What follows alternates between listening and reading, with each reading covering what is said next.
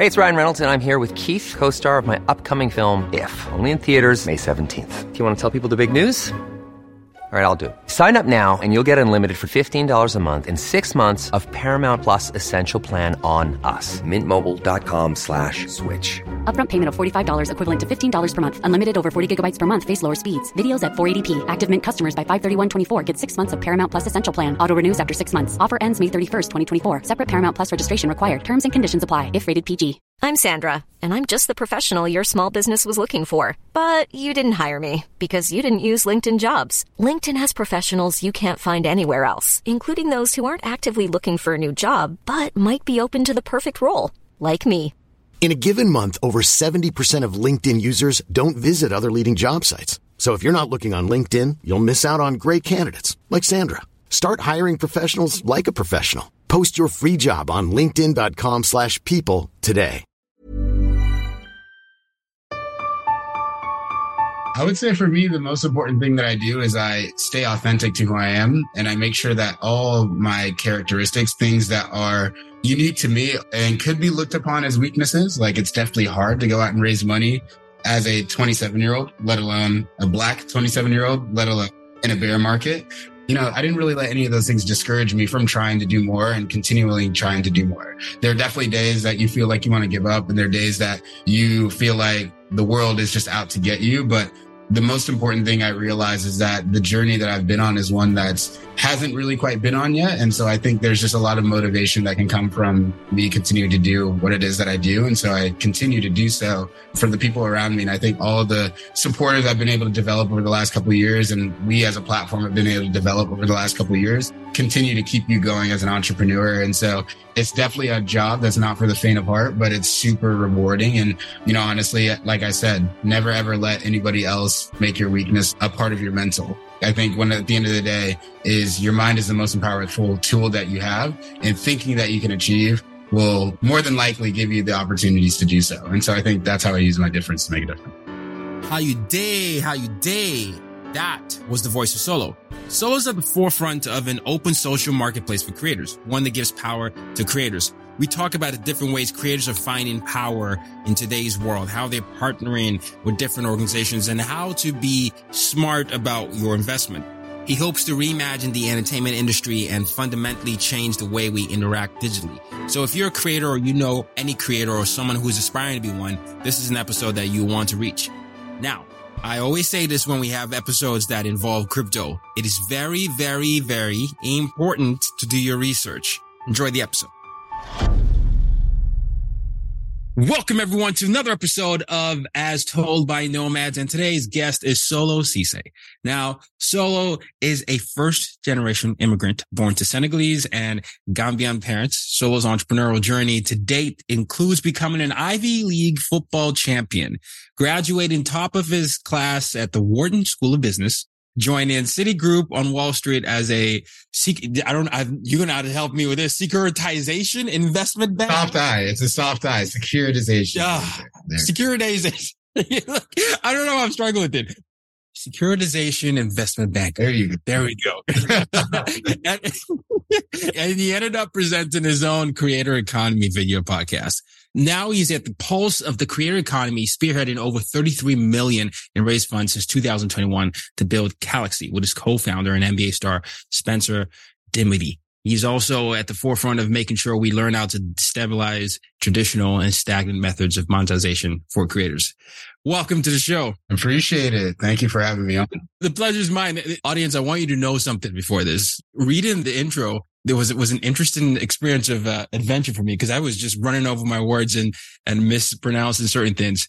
And if you are having that type of morning, there's nothing wrong with starting over and just getting it right. Okay. So that is the motivation for today. However, today we have a very, very brilliant mind. So I've seen Solo on a few YouTube clips. I, am a big NBA fan. Those of you watching the video podcast will be able to see a LeBron jersey behind me. And I'm curious with your journey. I want to start from the beginning with you because you made it germane to include the fact that you're first generation immigrant to West African countries, Senegal, Gambia. I'm from Nigeria. How did that play a role in how you saw success? Yeah, I mean, I'd say first and foremost, obviously, thank you for having me on. I'd say my African heritage shows up in my life in numerous ways. I think the determination I had to see goals through was super important and critical. So whether it was picking up football at a older age, I didn't start playing until I was maybe about 16. So I was able to do a lot with it and things like that. And I think my parents just never let me make excuses to not give my best. And you know, that's something that's just an expectation. And I also think they did a great job of not letting me feel sorry for myself when things didn't pan out.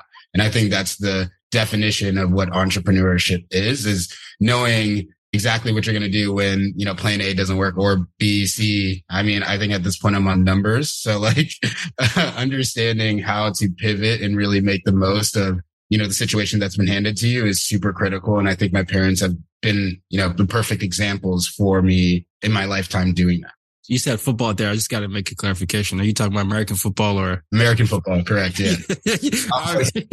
I'm a little bit too big and too bronze to play. Uh...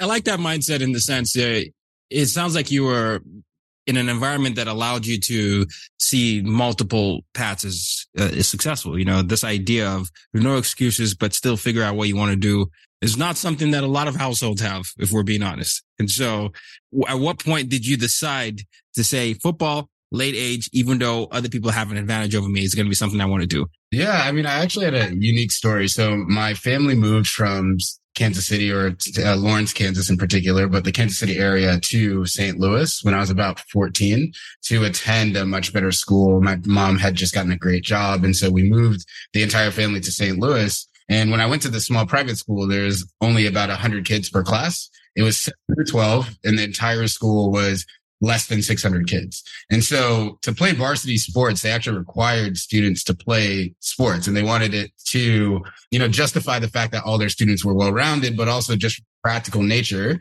We had to have everyone play to have teams. So my football team had 33 people on it.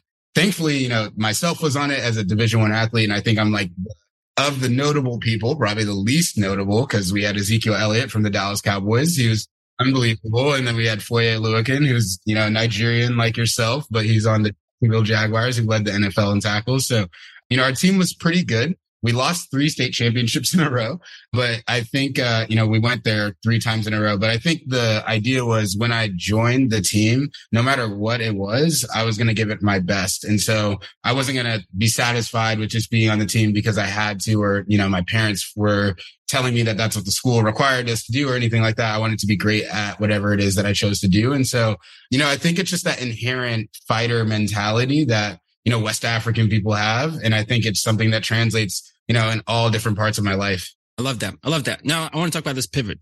So I shared earlier, I'm a big basketball fan. I mean, it's actually what I wanted to be before I realized that it wasn't going to happen. But I remember maybe it was right before the pandemic. I was listening to Spencer with Dinwiddie. He was talking about crypto with his contract. And I think he was at the Nets at the time before he got traded and he was just, he kept bringing up crypto. He kept talking about it on, on, Twitter and people would have different reactions. Some would laugh. Some would say, what are he talking about? I mean, you know, because he, he has that reputation of being a, an intellectual or someone that might think outside the box in that sense. And then I, I remember just putting it on my radar and then I saw you on a video with, with them. I don't know if you were interviewing Matt James or something because this is before I used to watch The Bachelor, King's Queens, but I don't watch it anymore. And it was specifically because of Matt James season. yeah, yeah. That was when I, I got off the show. Matt, he's a cool dude. He's a good dude. No, he, he seems like a cool dude. And so I just remember thinking, I'm listening to these these people tell their stories. One is on was on Bachelor, he's an NBA player. You know, you, you went you went to one of the most prestigious business schools. Why? why are you doing this? And that was my first question. So I want to give you the opportunity to ask, why do you feel like this is the next generation? This is the next path in the sea of uh, creator landscape? So what you did see was our show New Money with Spencer and Solo that is uh, presented to you by CoinDesk. Shout out CoinDesk for producing great program. But essentially, we spoke to a number of different celebrities and influencers about how they're monetizing themselves via social media. And so Matt was the first guest and was probably my favorite episode of the season or one of them for sure. But to answer your question about why creators and all that stuff. So taking it back to the Spencer contract situation, Spencer was the first NBA player to tokenize or securitize. There's that soft I again. Securitize. I'm going to say it. there it is. So basically I helped him do that as an advisor. And so I was an investment banker where I would help big institutions securitize different types of assets. So whether that was residential mortgage backed securities, commercial mortgage backed securities, asset backed securities, all the stuff that kind of led up to the financial crisis. Funny enough the market is definitely re- is regulated much more now. So we're not at those exposed to the same risk that we were back then. But we took that concept and applied it to Spencer's contract. And the idea was really that any sort of cash flowing asset could be used as collateral for finance And so essentially, instead of getting paid over a duration of time, Spencer had the brilliant idea of like, why don't I unlock this trap liquidity now? And so through the technology of uh, tokenization or securitization, he was able to do that. And, you know, if you are trying to finance your lifestyle, you know, we've grown accustomed to seeing entertainers, rappers, artists take out hard money loans at 40% interest to try and finance something when there are a lot more efficient markets out there like capital markets or securitization as an exit strategy for you to get to that liquidity. And so for me, I think there was just uh, an opportunity to marry kind of my personal background to the entertainment industry that was very close to me. Like I mentioned, I have a couple friends that played in the NFL and we have a lot of different relationships with people in the entertainment industry. So I'm very tangential to that. And so we were just putting our heads together, thinking about how we could potentially make the most of this opportunity to create avenues for entertainers to make more money just because of how the infrastructure is set up. It's like the cartel. Entertainers get paid at the very end. And albeit sometimes they get paid a lot, but if you're a middle class creator, so you're not a Spencer, you don't play on the Dallas Mavericks and get paid a bunch of money every year and you're just on TikTok and you have a couple hundred thousand fans, but you're trying to figure out how to pay your rent. These monetization channels are super important. And so we're very passionate about creating those opportunities for creators, especially since a lot of them come from the African diaspora and things like that. Black people are so creative. And so I think having that toolkit to empower the creator is super important and our way of giving back in a lot of ways. It's like the cartel. I, I don't know if I'm ever going to be able to unhear that. That is, that is a beautiful way of putting that. The reason I was even asking why with the emphasis I did is because that's the interesting thing that has come up in the crypto space, blockchain, all these things. Uh, there's a lot of misinformation, a lot of misaligned ideas on what it is and what that is. And that leads to this further, you know, concept of just, wait, what are you doing? Do it a traditional way. What are you doing? What are you doing? What are you doing? Then we've had crypto booms and crypto crashes. And then people ask, well, was it a fad? Is it a fad? Solo, what do you say? So, I mean, I think there's a lot of ways to look at it. So we're at the very early days of crypto adoption. And I think there's a ton of mis, you know, asymmetric information out there. So like people like myself who are deep in the space know just about everything that there is, you know, actually, let me take back, step back. And compared to the average person, we know tons, tons, tons more. There's a lot that I need to learn and I'm not an expert in every single area of Web3. But the point is, you know, there's a big gap between people who know and people who don't know. And I think that's when you get choppy markets and volatility. And so the first assets that are usually the squishiest or the ones that are going to recede the most in a market correction are the most, you know, speculative or lesser known investments. And so crypto falls in that category, but that's not all that different than tech stocks. So like if you were a holder of Snapchat or if you're a holder of Tesla or any of these stocks or Netflix, even for that matter, you know, these have been quite volatile assets as well. And if you think a bit, if you take a step back and think about the broader picture of capital markets, the stock market is something that people just assume they know, right? So like if you put on a piece of paper and handed it to a thousand people and ask them, do you know what the stock market is? They would all say yes. And if you ask them, you know, do you invest in the stock market? Probably a good majority of them say that they have some sort of exposure to the stock market. But challenge everyone to think is do a lot of these people actually know how to value the equity of a company? Right. That's a very, very investment banking type language of like, do you really know what you're buying?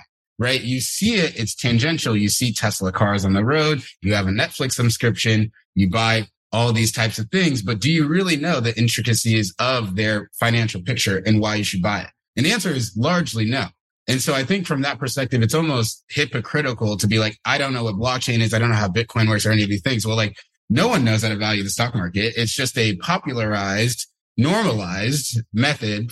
And so I think to that answer, it's, you know, if that were the case, if crypto's a fad on the fact that it's volatile, well, then would you say that Netflix and all these other things are fads? No, we would not. And so I think from that perspective, that's probably what I would urge people to do. And then also just understanding the nuances about the technology will help you fall in love with it and you'll truly understand the value proposition. But until you do those things, it's going to be opaque and it's going to be very tough just because we're so early and the avenues to being exposed to these types of things are limited. Let's work through the nuance then. Let's work through all these definitions. Since you're in the space, could you define Web3 blockchain and cryptocurrency for people who might just be, you know, ignorant to this? Yeah. So let's start with blockchain. So blockchain is a method for when you think about the typical financial system, if I wanted to send money from me to you, usually there's a centralized entity. A blockchain is a de- decentralized network where the transactions that go through the network are going to be put through by what these things called computers called nodes. And essentially in aggregate, these computers are going to compete in a lottery system to update the ledger, which is a publicly visible record of all the transactions that have ever happened in the technology. So Bitcoin has a ledger, Ethereum has a ledger, all DLTs or distributed ledger technologies or blockchains have their own ledgers. And essentially it's immutable, meaning that you can see that person A sent money to person B and it's never going to change and it can't be changed by any centralized party. Whereas the traditional banking system is just you go to Bank of America and John Doe helps you out. John Doe sends your money from A to B. But the problem is in that system, it's necessary for you to trust John Doe. If you go to Nigeria, if you go to Senegal, if you go to parts of Latin America and other parts of the world, you may not have that luxury of trusting John Doe at that bank on that given day. And so I think because of that, people outside of the United States actually see the merits of blockchain and crypto a lot more than people in the US who reap the benefits of a developed world. And then also when you think about it too is a lot of the world is unbanked. And so what blockchain allows you to do is through the access of a phone, start banking and start doing things and start commerce. And so what it does is it enables a lot of people that don't even have the physical infrastructure around them to partake in financial markets, or this is the idea of financial inclusion. And so back to blockchain, the way in which this lottery system works is that these computers basically guess if in a proof of work protocol, let's use Bitcoin, they guess at a math equation very, very rapidly to win the chance to update the ledger. And when you update the ledger, you're rewarded some Bitcoin. So that's their incentive to do so. And so essentially that randomness is how you don't know it's John, Chad, Chase, John, whatever it is at the counter updating the ledger. And so that randomness is what helps create that sense of security. And then also the network is, like I said, publicly visible. And unless you own 51% of the network, you can't compromise it in any way. And so because of that, it creates a sense of fairness that could never exist in the traditional finance world. And it's never a problem until it is. And so in the developed world, it's a problem that we see a lot less frequently, but outside of the world, it's super important. So blockchain has to do with the technology and the way in which information is recorded and transactions go through a network. And crypto is the financial incentive tied to the network. So the money. All right. What about Web3? Web3 is, has to do with like a, a lot of definitions, but a broader renaissance of like people using blockchain technology to build things that we use. And so like Calaxy is a Web3 product. You know, there's a lot of different Web3 products. NBA Top Shot, that's a Web3 product for trading. Ryan Reynolds here from Mint Mobile. With the price of just about everything going up during inflation, we thought we'd bring our prices down. So to help us, we brought in a reverse auctioneer, which is apparently a thing. Mint Mobile unlimited premium wireless. Ready to get 30, 30, bit to get 30, bit to get 20, 20, 20, bit to get 20, 20, bit to get 15, 15, 15, 15 just 15 bucks a month. So, Give it a try at mintmobile.com slash switch. $45 upfront for three months plus taxes and fees. Promo for new customers for limited time. Unlimited more than 40 gigabytes per month. Slows. Full terms at mintmobile.com. I'm Sandra, and I'm just the professional your small business was looking for. But you didn't hire me because you didn't use LinkedIn jobs. LinkedIn has professionals you can't find anywhere else, including those who aren't actively looking for a new job but might be open to the perfect role, like me. In a given month, over 70% of LinkedIn users don't visit other leading job sites. So if you're not looking on LinkedIn, you'll miss out on great candidates like Sandra. Start hiring professionals like a professional. Post your free job on linkedin.com slash today. you know, what is a collectible card kind of like thing, like NFTs, but the same thing as collectible items. And it's basically the way in which that the internet will start using or leveraging blockchain technology to do these things. Gotcha. Well, uh, I'm on your website right now. You say on Calaxy, which is your company, creators of all types can offer more direct and intimate experiences to their fans through a suite of familiar and new features that everyone will come to know and love by using cutting edge, where you just said cutting edge blockchain technology. Calaxy's in-app experience will be both secure and seamless, putting the modern fan at the center of all the action. What do you mean by that? I would say Calaxy is best described as a Web3 equivalent of like a Cameo or like a Patreon or an OnlyFans platform. And essentially what we allow is we allow creators to create their own cryptocurrencies, which is not a new concept within itself. There are places where you can create your own cryptocurrency. So if you're LeBron James, you can create LeBron James coin. There are infrastructures to do that. But what makes Calaxy really unique is that there's an application layer that we've built that can house all the interactions that happen on the social token. So, and the social token is a personalized cryptocurrency. So LeBron James now has a place where he can go use his coin to interact with his fans. So his fans purchase his coin and spend it on an experience like a video call like we're having right now, or a video message like Cameo, or exclusive content, or NFTs, or so on and so forth. The idea is really Calaxy is the one stop shop for a creator to connect directly with the fan. And they're just using Web3 technology in order to power those interactions. But essentially that's exactly what we are. We're putting the fan at the at the center of the creator's world. And so you're essentially giving content creators their own social tokens. I mean, I was doing research, doing research for, for your episode. You talk a lot about the pivots you made. You, you obviously have a lot of your investment banking background. I can see it play out when, when you talk. I can hear it as well, but you were able to raise 26 million, right? It's public now in the bear market. These are the headlines, right? These are the headlines that are running. This is a business insider headline. What did you think about your company allowed investors to have trust in you in a bear market? And a bear market for those is usually the opposite of a bull market when there's a lot of financial boom. I would say for us, we had a ton of support around us. And I can't say that it's an effort of my own at all. It's an effort of the entire collective team around me. So like I have the best team in the world. Like my CTO Cooper Coons at the time, he uh, was unbelievable. He came from the Hedera ecosystem, which is the blockchain that we're built on. Uh, Chad Weston, everything that you've seen, the website that you just visited to, and all the graphics that we have are very high fidelity, high, nice, sexy graphics. And Chad is behind that. So like he very much so is the heart and soul of what our product is in the sense of taking the vision that Spencer and myself put together and bringing that to life. And so Chad is amazing. Rusty, Matt Vive, he came from Madison Square Garden Ventures. So he had a ton of venture and founder experience that added years to our room that we just didn't have because I'm 27. And then in addition to that, my advisors are great. Roham from Dapper Labs. Uh, he's the CEO of Dapper Labs, which is arguably the biggest NFT company in the world. You know, he's an advisor to our project. Like I said, Zeke Elliott is one of my dear friends. He's an advisor to our project as well as a, number of other people. And so I think we just had such a great platform. And what we're really trying to do is mobilize the entire creator economy and create a revolution where it allows creators to earn, you know, more equitably versus the traditional model that exists right now. And so I think because of all those things, the story was just so strong and the value proposition was there you know, I like to think that I'm pretty good at making decks. I did it for a number of years for big companies to raise money. And so for us to put our, our own deck together, it was definitely a very rewarding experience. And I'm very thankful that we were able to close that because like you said, it's very hard to raise money right now. And so I can't help but uh, congratulate the rest of my team because they did a great job supporting us through the, the entire process. Well, congratulations on that, first of all. I think that's, that's a quite the feat there. Second of all, I want to pause here. So the audience, you've heard Solo talk about this concept of marrying his passions and just, just figuring out how to make those two things work for him. I want this to be a call to action for you to understand that no lived experience is wasted. I'm sure his experience on, on the American football team, being an investment banker, relationships he's built along the way played a role in what Calaxy became. So each of you, even if it's not in the blockchain industry, I think it's important for you to think like that and understand how each lived experience is a teacher for you. But back to you on, on the third point that I want to make here. You're looking at the creator economy. We're looking at TikTok. You're looking at uh, Instagram, looking at any number of social media platforms, Snap, all these companies.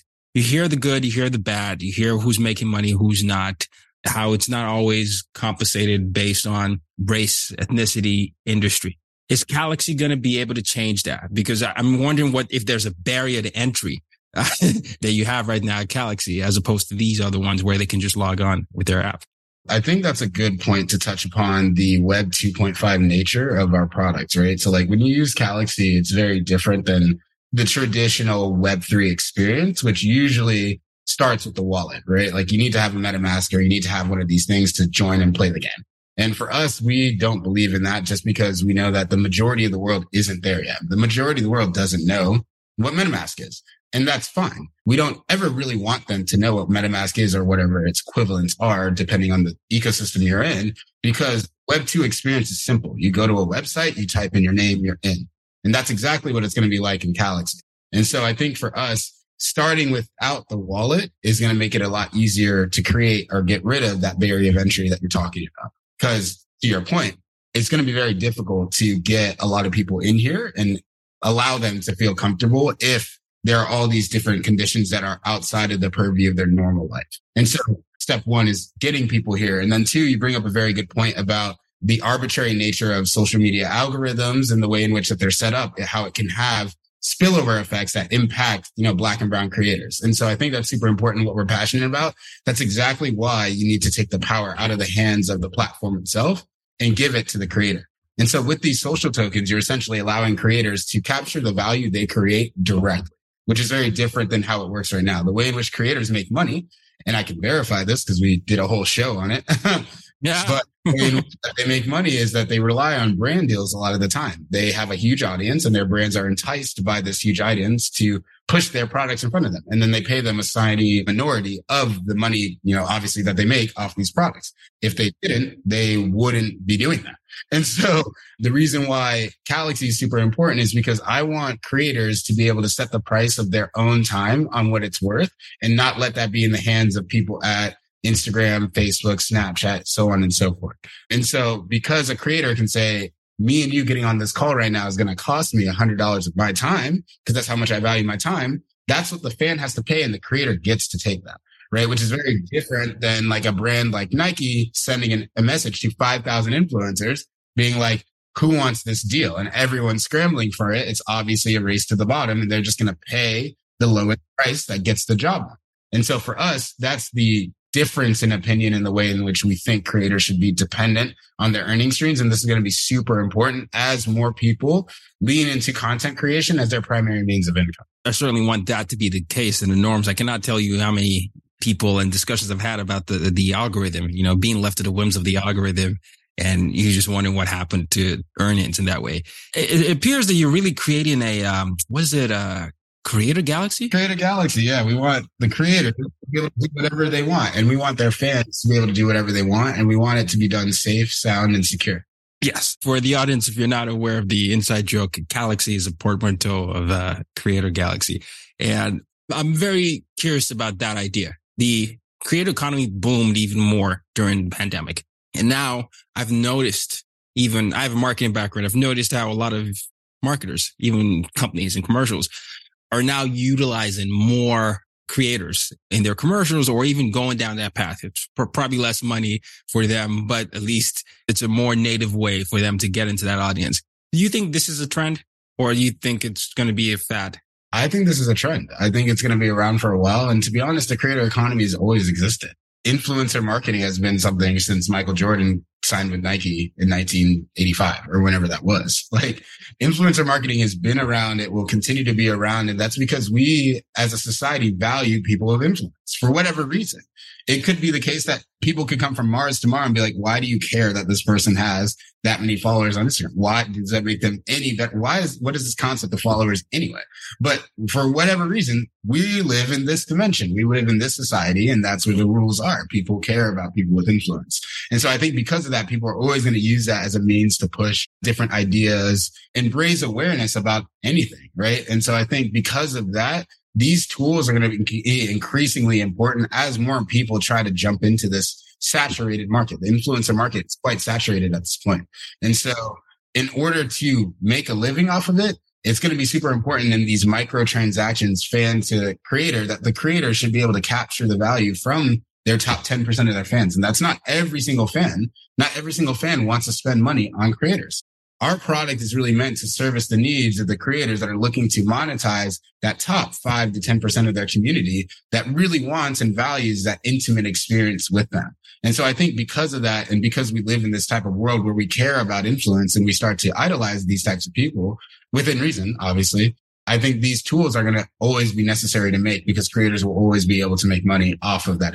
I love it. And yet, you know, you're right. We've always had influences. I guess the distinction that I was trying to make is people today, today's celebrities might not be the traditional celebrities that people thought of before, right? It could be, they're so niche, right? You could have someone on BookTok, like a book TikTok who's got a million followers, but just because a lot of bibliophiles, people that love books are into that, they, that's it. That person might never have been on a billboard, but that person can benefit from that. And so I think algorithms can get in the way of that because you're actually taking away connection and community, in my opinion, at least while doing research, you are powered by something called Hashgraph, right? You call it Hashgraph. Yes, yes. you are powered by Hashgraph. That's your algorithm. No, not algorithm in the sense of the traditional Web 2 sense. So it's not the Hashgraph algorithm that's going to power the stuff that you see in Calaxy app, like in a feeds ecosystem, but more so the algorithm that we were talking about earlier. We talked about Bitcoin's algorithm and the lottery system and all those things. Hashgraph uses a separate algorithm that solves a lot of the inefficiencies that come with the Bitcoin or blockchain algorithms, uh, traditional. And so it's technically not even blockchain. And so it's colloquially referred as blockchain because it's a public DLT distributed ledger technology, but Hedera Hashgraph uses Hashgraph technology, which is different than blockchain. And so essentially Dr. Leemon Baird, who's the inventor of Hashgraph algorithm, built Hedera as a competitor to Ethereum as a means of building Web3 applications. And so we chose to build on Hedera because of the fact that it's asynchronous, Byzantine fault tolerant. It's super fast it has super high throughput. It's super secure and it's also governed by multiple Fortune 500 companies around the world. And so the likes of Google, Deutsche Telekom, IBM, Ubisoft, LG, all of these companies govern Hedera. And so because of that nature, we also got very comfortable from a regulatory standpoint that when the government looks at blockchain technology, they're going to look at Hedera very favorably because they know these companies. The problem with blockchain in a lot of ways is that it's so ambiguous and so anonymous. It's that there's so much ambiguity around it. You don't know who's validating your transactions. You just know it's a computer in this network of nodes, but it could be me. It could be you. It could be whatever. And me just thinking about the government and traditional how they think, they'll probably view or look upon Hashgraph with a much better sense of understanding and willingness to learn about the technology because it's so transparent and like who is doing the back end work. Fair enough. Fair enough. Fair enough. Well, yeah, I'm sure there are people in the audience now who are saying, okay, okay, I feel like I, I know enough. How can I join? What can I do? What would you tell them? Where would they go? Uh, yeah. So we're in the process of revealing our V2 mobile application. And so we released an app in the app store last year, got a very good amount of users in here, traction, just trying to learn about the user journeys and flows. Creators needed to get comfortable with this type of stuff because we have a lot of creators signed up, over 200 or so creators that are from A-list celebrities all the way to, you know, middle class creators on TikTok and these types of things. And so we wanted to make sure that we built an experience for them that services their needs. And so that period was super helpful. And now at this point, we're pushing towards MVP part two, which will be the re-release of the application where influencers will be able to connect with their fans and monetize those experiences and really get going. And so on our website, there's a wait list where you can be invited to join potentially earlier but that's probably where I would direct most people. And in order to keep up with the project, feel free to, uh, you know, reach out to me on social or follow me on social. I'm at Solo Ceesay, S-O-L-O-C-E-E-S-A-Y on Twitter, at solo.ceesay on Instagram. And I'm on LinkedIn or anything else. And so, you know, just super happy to be a part of the journey and excited to revolutionize the creator economy on Hashgraph. Yeah, we'll make sure we put everything in the, in the show notes. And, uh, you know, Solo is right. There's a, there's an opportunity for you to request early access. And so just make sure you, you, uh, sign up for that. I really appreciate the education. I think today's episode has really been about education and really encouraging people to expand their mindset on something that they've already accepted, right? The concept of invested in today's world is something that many of us just accept without really investigating the thought pattern, right? Why do we accept money as money or gold as a value of worth. And so what is the difference with this in the case for that? So I appreciate you reminding the audience of that. In terms of closing, I always ask my guests this question. So it's my final question and it's my mission statement reframed as a question, which is your difference to make a difference. So solo, how do you use your difference to make a difference? I would say for me, the most important thing that I do is I stay authentic to who I am and I make sure that all my characteristics, things that are unique to me and could be looked upon as weaknesses. Like it's definitely hard to go out and raise money as a 27 year old, let alone a black 27 year old, let alone in a bear market. You know, I didn't really let any of those things discourage me from trying to do more and continually trying to do more. There are definitely days that you feel like you want to give up and there are days that you feel like the world is just out to get you. But the most important thing I realize is that the journey that I've been on is one that's hasn't really quite been on yet. And so I think there's just a lot of motivation that can come from me continuing to do what it is that I do. And so I continue to do so for the people around me. And I think all the supporters I've been able to develop over the last couple of years and we as a platform have been able to develop over the last couple of years continue to keep you going as an entrepreneur. And so it's definitely a job that's not for the faint of heart, but it's super rewarding. And, you know, honestly, like I said, never ever let anybody else make your weakness a part of your mental. I think when at the end of the day is your mind is the most powerful tool that you have and thinking that you can achieve will more than likely give you the opportunities to do so. And so I think that's how I use my difference to make a difference. Nothing but bars from Solo. Thank you so much. Uh, I really appreciate you sharing and educating. I'm excited to put this out there. I always love putting episodes out there that challenge people's thought patterns. This is certainly been one of those. So thank you so much for coming on the show, Solo. Of course. I appreciate you for having me. Pleasure's mine. Kings, Queens, and Royalty. Until next time, use your difference to make a difference. You've just been listening to the As Told by Nomads podcast. For more ways to reach out to Tayo and to use your difference to make a difference, head over to www.tayorockson.com.